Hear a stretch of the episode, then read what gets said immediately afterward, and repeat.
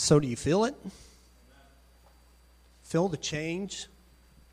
It's great, great time of worship. And so now it's time to get into God's Word. And it's not about me or you or anybody else, but about that cornerstone. It's about time to focusing in on what God has to say to each one of us. We're going to be working out of Luke 4, if you want to go ahead and turn there. And what I want to do to start with is just kind of give us um, an overview of the series that we started last week. Uh, Mark kind of set the foundation for us, laid the framework for us.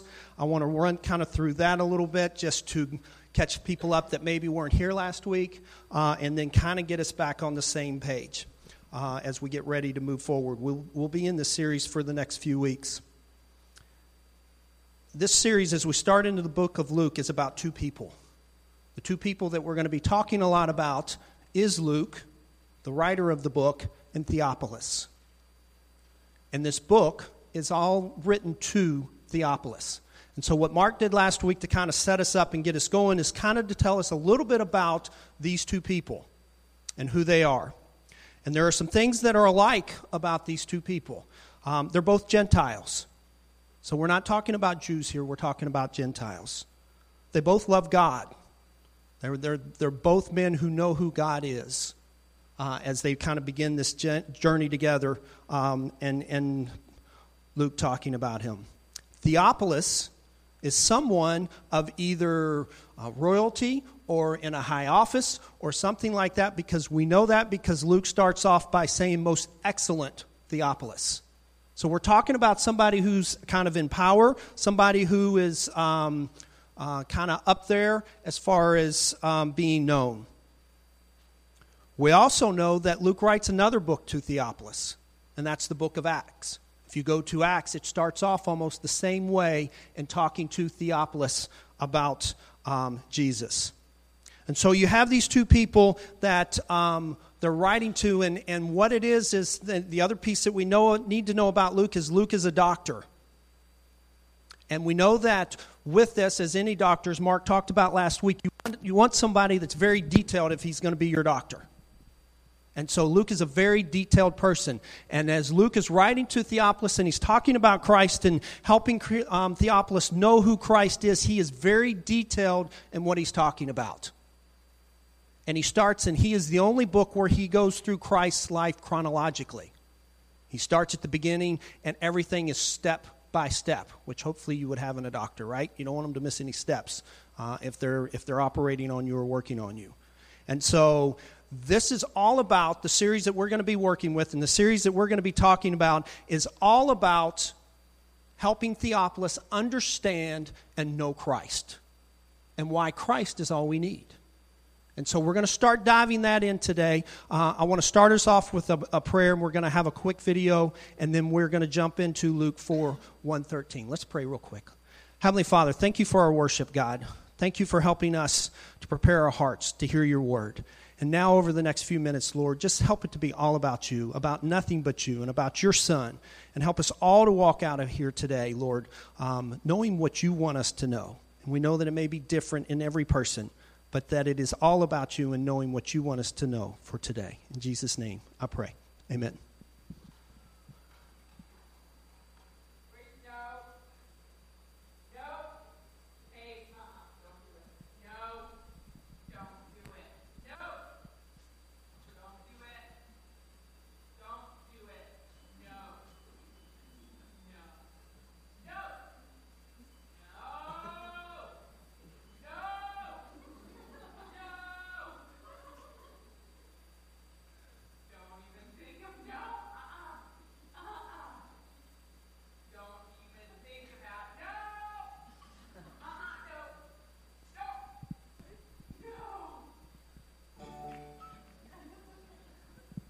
If you know anything about Luke 4, 113, where we're going to be, it's all about temptation. And what we know from the very beginning of life is we're all tempted, right?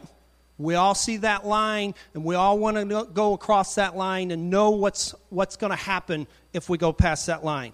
So go with me to Luke 4 113, and let's see what we're going to be talking about today. It says this Jesus, full of the Holy Spirit, left the Jordan and was led by the Spirit into the wilderness, where for 40 days he was tempted by the devil. He ate nothing during those days, and at the end of them, he was very hungry.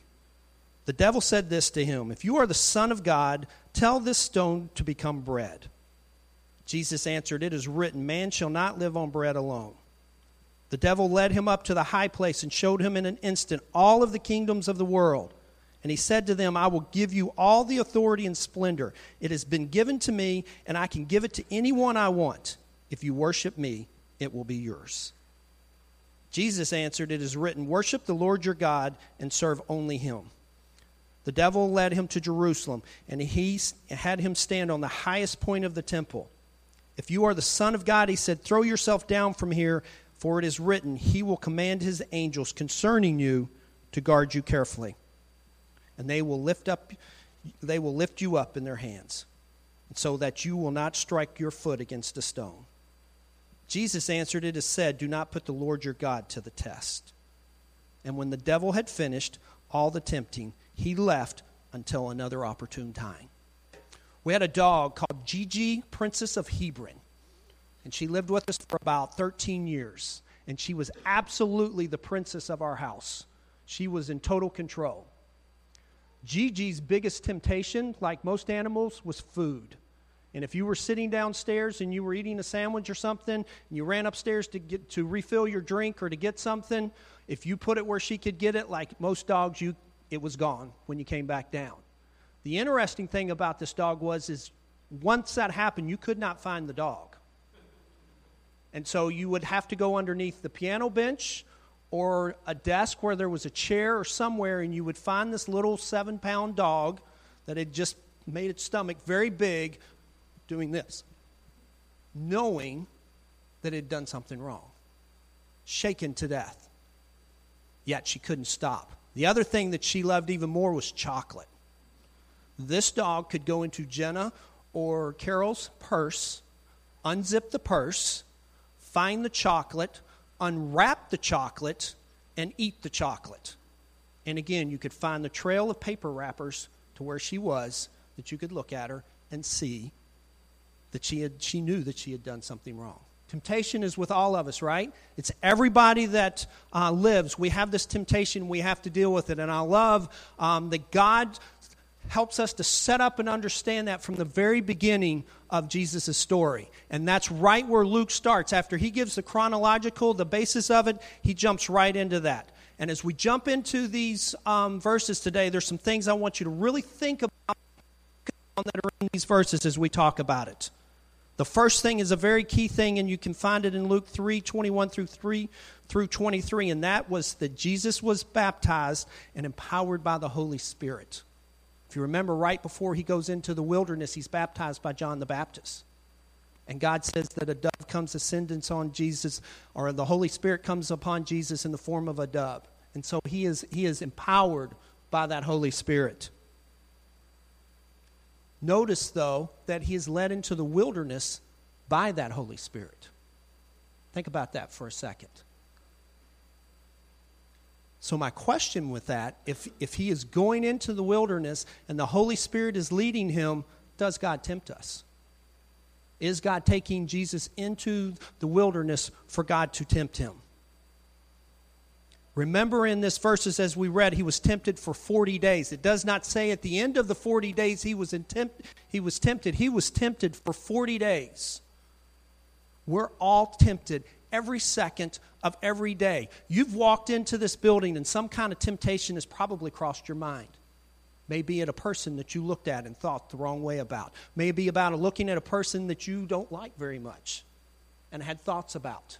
Every day you go to work, every person you see, every all the time Satan is pelting us with temptations, with thinking things or looking at things or wanting things that we know that we shouldn't have. And for 40 days without any food, that's what happened to Christ. And I was trying to think and picture what that would look like. That what would you tempt Jesus with? What would be the kinds of things that you would throw at Jesus to tempt him to see if you could get him ready to, in that big ending of when he presents those top three things, that he would give in? I'm thinking he would probably maybe give him pictures of Judas. Remember this guy? Peter letting him down over and over again, putting him, letting him see what he's going to look like on the cross putting that nice spread he hadn't eaten, putting that nice spread in front of him and letting him see all that food and not being able to reach or touch it.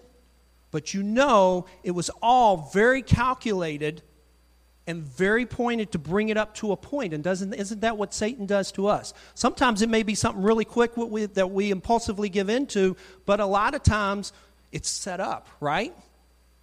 You don't walk right into that temptation and do it right off the bat it goes over time. And it's subtle little things that build you and pulls you to that. Notice in here that in, in dealing with this, that both Satan and Jesus, and Jesus used the scripture. So it's not just Jesus quoting that scripture, Satan is using God's word to bring in that temptation. We know that we have an enemy that's going to take every chance he gets, and he will use anything for that to happen. And the final question as you think about it, the Holy Spirit leading Jesus into the wilderness to be, to be tempted, can Jesus really be tempted? Can Jesus really give in to temptation? Because who is Jesus? Jesus is God, right? Jesus is fully man, right? So the question is, is can he really be tempted? So I want you to think about that as well. So I want to go to the first question that I kind of had in there as we talked about it, and the Holy Spirit leading um, Jesus into the wilderness. And the question of, does God tempt us? Think about it for a second. Does God tempt us to sin? I'm not going to ask you to raise your hand on it, but I want you to kind of answer that in your brain. Do you think that maybe God tempts us to set us up to help us to grow? and to, to grow closer to Him, or does He not tempt us? The answer is, is very simple, and it's found in James 1.13. And the answer is no. If you read James 1:13, it's very clear. It says, "Let no man say when he is tempted, I am tempted of I am tempted of God. For God cannot be tempted with evil, neither tempteth he any man. God is all good. There is no evil in him. There is no part of God that is bad. There's nothing about God that is evil. There is nothing about God that would tempt us to do evil. Does not mean that he does not use that temptation when it happens, and does not mean that he doesn't allow that sometimes for Satan to tempt to then be using it for his purpose. Very evident in Job. What did Satan do? He came to he came to God and he said, "Yeah, Job's a great guy, but he's got everything. Let me take some of that away, and I bet you he'll turn to a whole different person and he'll give in." And to a point, God allowed him to do that. God did not tempt Job to be able to put those temptations in place, and then God used it for his glory. So the first question is no, God does not tempt us. So the second question to goes, as we know, Jesus is fully man and fully God, right? How do we know that? If you go into God's Word, and I've listed a bunch of different scriptures here that we won't we don't have time to go into, but I want to just kind of look at of this dual nature that Christ has. He's fully God. If you look in Matthew, there's there's a bunch of verses that talks about that Jesus is worshipped. He is prayed to. He was called God. He was called Son of God. He was sinless. He knew all things. He gives eternal life. The fullness deity of Him dwells in Him. All of those scriptures point to 100% telling us that Jesus was fully God. And yet, He was fully man. He worshiped the Father, He prayed to the Father. He was called man. He was called Son of Man. He was tempted. He grew in wisdom. He died. Right? Like everybody else. Like every other man, he died. And he had a body of flesh and bones. So, this God who is fully man and fully God is going into the wilderness, empowered by the Holy Spirit, to be tempted by Satan to see if he'll give in to temptation. So, my question, and I am going to ask you to raise your hand on this one, we're going to let you participate a little bit. Here's my question your one test question for today Could Jesus really give in to the temptation that the Satan had presented to him? I'll say it again. Could Jesus really have given in to the temptation that Satan put in front of him? How many say yes? How many say no? Okay, more yeses than nos, and some are not about to vote because they don't want to be wrong. The answer is no and yes. And David Platt, uh, who I got uh, a lot of this information from, puts it this way to try to best help us to understand this um, of this nature of, of God who is fully man and fully God. And he says you can, you can kind of picture it this way think of the person that you absolutely love the most. That person that is the most important person in the world to you. And then thinking about murdering that person. Could you do it? No. No way. So, God, who is fully God, there is no way that he could give in to temptation. But that man part of Christ, yes, absolutely, he could have given in to that temptation. And why is that so important? Because it is us and it's what we're dealing with every single day. And so when we go out into the world and what Luke is explaining to Theophilus is this is that what you're experiencing every day, Christ has already experienced it. He's lived it. And I guarantee you, in those 40 days, if you can imagine Jesus by himself, him and Satan, and the man side of him not having any food, not having any drink, not having anything, do you think Satan let him sleep? Probably not. Firing everything and anything that he could, every single day for 40 days, tempting him every way possible.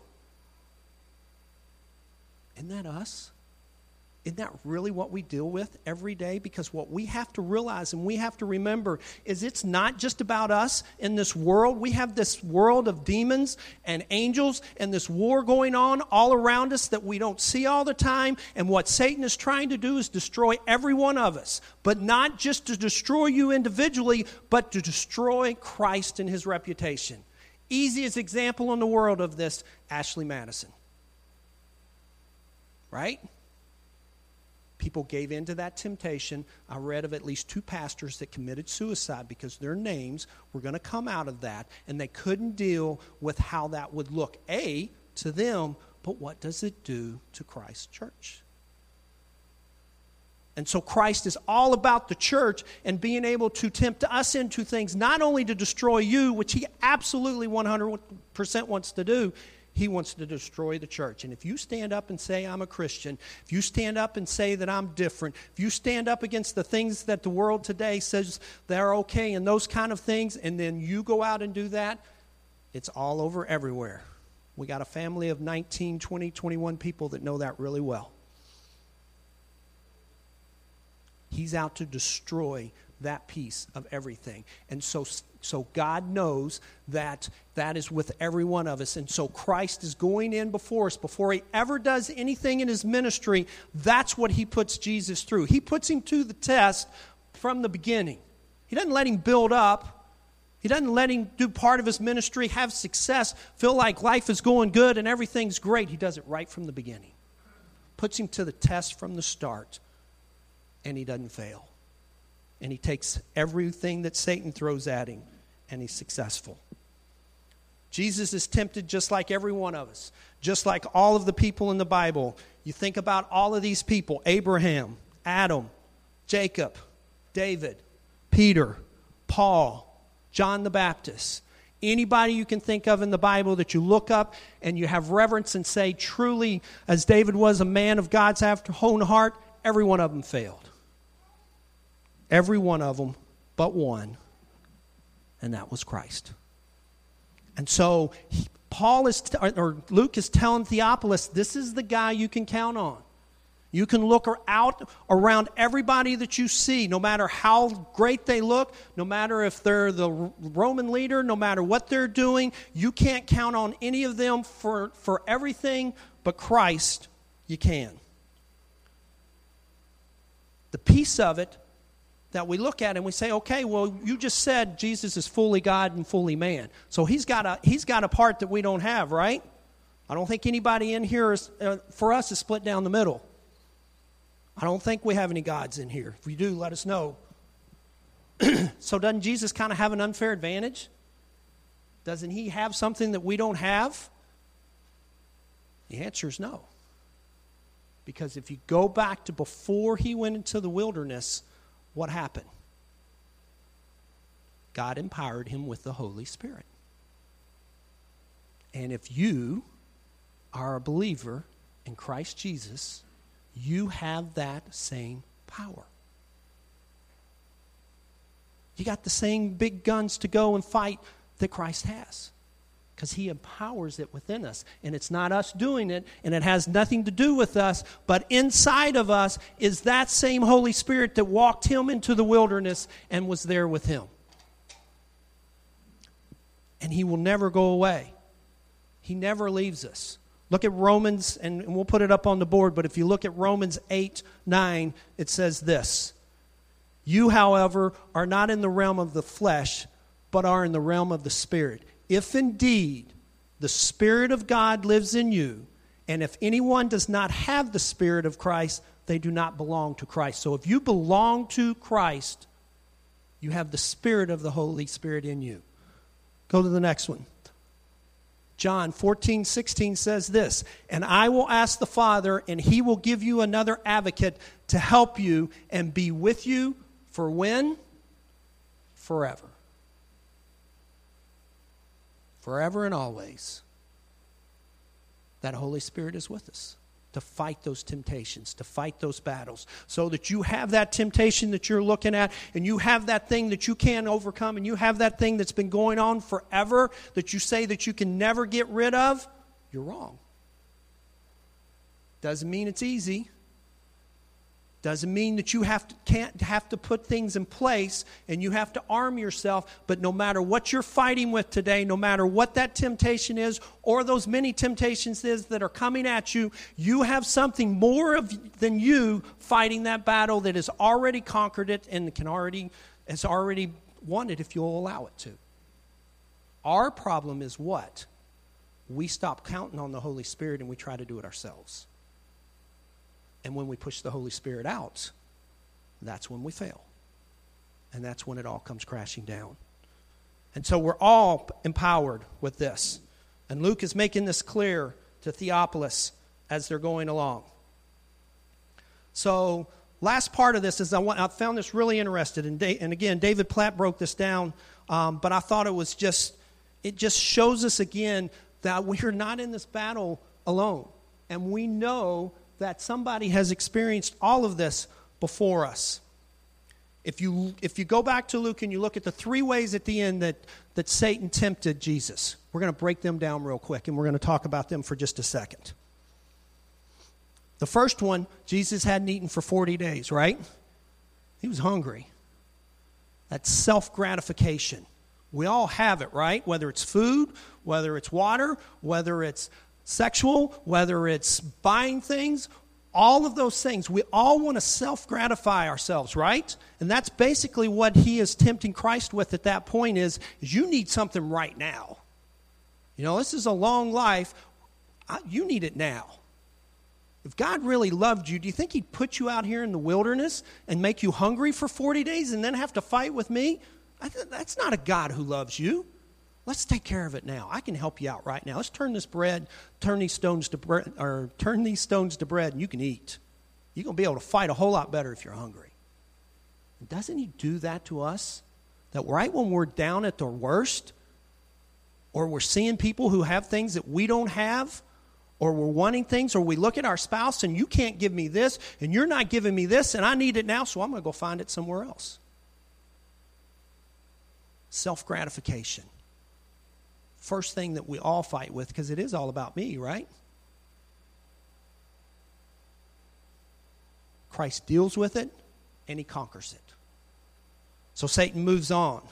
And the second one is self exaltation, building myself up.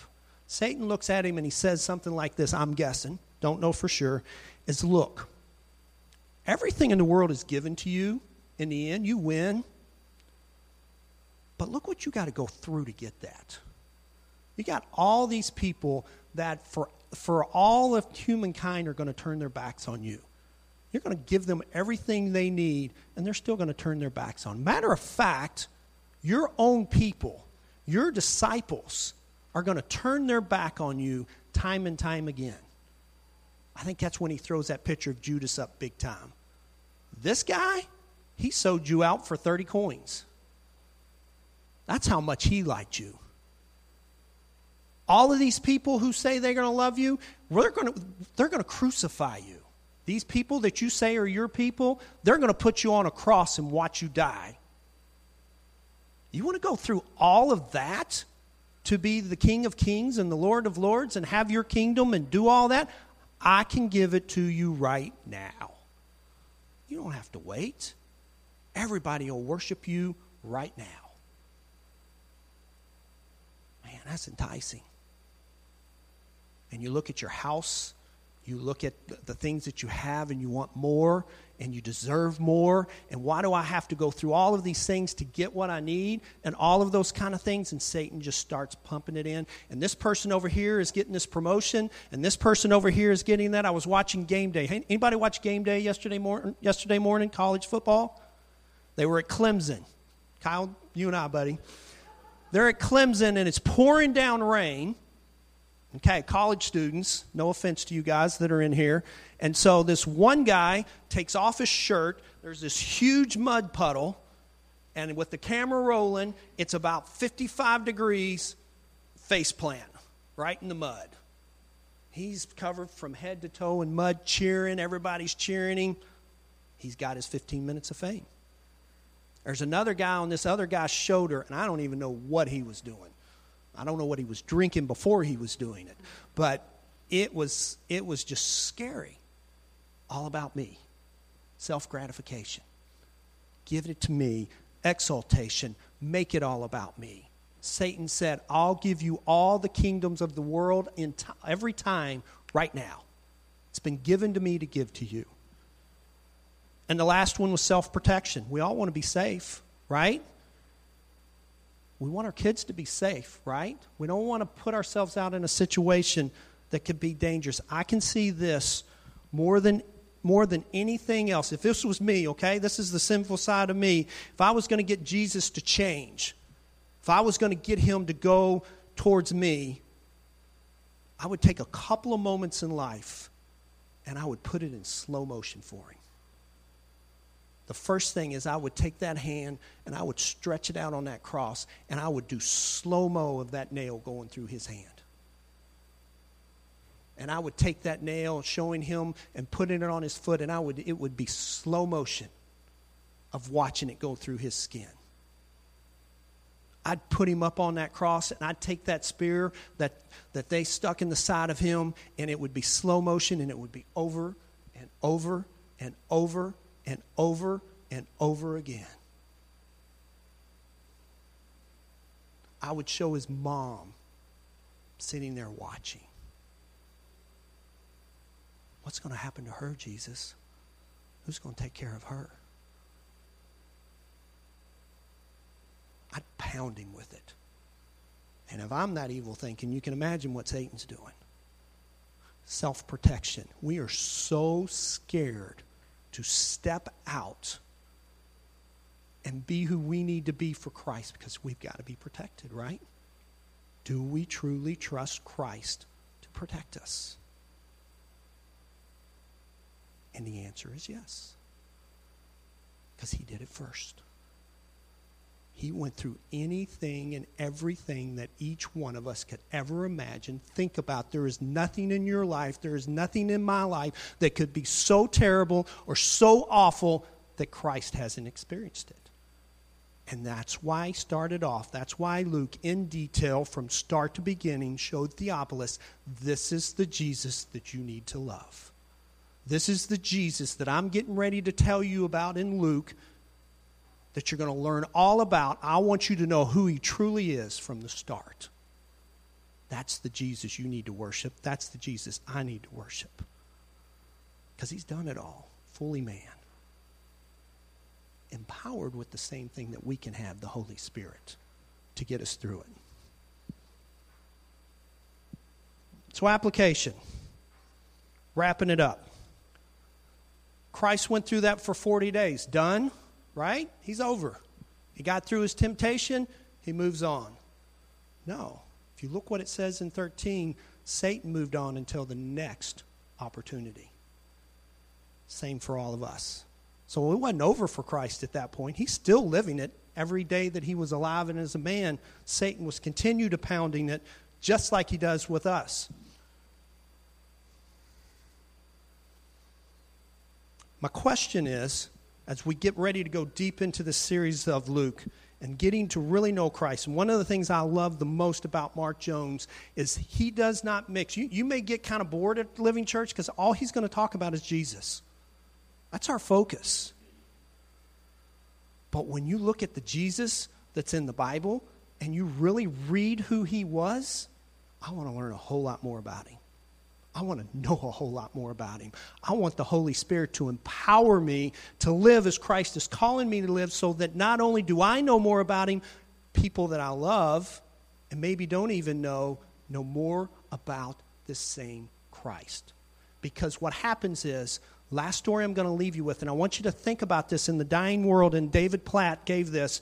And if you uh, if you're a vegetarian or don't um, don't like animals getting hurt, hang with me here. You can kind of close your eyes or hold your ears a second. But all of these people out in the world that are living that don't know Christ, they're kind of like this. And we don't want them to end up this way. If you can picture back in the early 1900s when they would slaughter the cows to make the meat, they had a big problem. The big problem was is the cows figured out if I go in there, something good's not going to happen. And so they wouldn't go in there because it was out of their routine, right? So forget that. And so one guy figured out this. He said, let's set it up to where they don't know where they're going, that it looks like it's just their normal routine. And so going into the facility and, and setting it up, and I don't know exactly how they did it, they, they had the grass, everything that it looked just like normal, that it was just their normal routine day to day. And so the cows would line up and they would start going through here. But what the cows didn't realize was they were on a conveyor belt. And very, very slowly, their feet were going to where the conveyor belt was moving and not them. And without realizing it, they brought down the, the belts to lock underneath of them. And without them even knowing it, before long, they were not the ones even walking it was being moved by the conveyor belt. And before they knew it, out of nowhere, a blunt instrument hit them right here, and it was done. Doesn't that sound a whole lot like our world? People going every day, day to day, living life on this conveyor belt to hell, and they don't even know it. So, our challenge, my challenge to you, my challenge to me, is to not only do I live for this Christ who's lived everything that I have lived and understand and has conquered it all, and that I live it so that I, my family knows that and I know that, but it's also for these millions of people who don't even understand. And so my challenge to you is, and my guess is, is the challenge from Luke to Theophilus is this Christ that you know, this Christ that you're going to get to know is very important because there's this whole war going on that we don't even know about that people need to come to know Christ because if they don't, wow. And it's over. So I'm really looking forward to this series as Mark jumps into it. And Mark really talks to us about Jesus. And I want to challenge you with this gospel to not say, okay, well, we're just in the gospel talking about Jesus. Look who we're really talking about. And my prayer for me and for you is when we're done with this series, we know this Jesus a whole lot more. And we are much more ready for Him to empower us to be everything that Christ calls us to be, so that not only can we save ourselves, but we can save a dying, dying world. Let's pray. Heavenly Father, thank you. Thank you for who you are. Thank you for your Son, Jesus.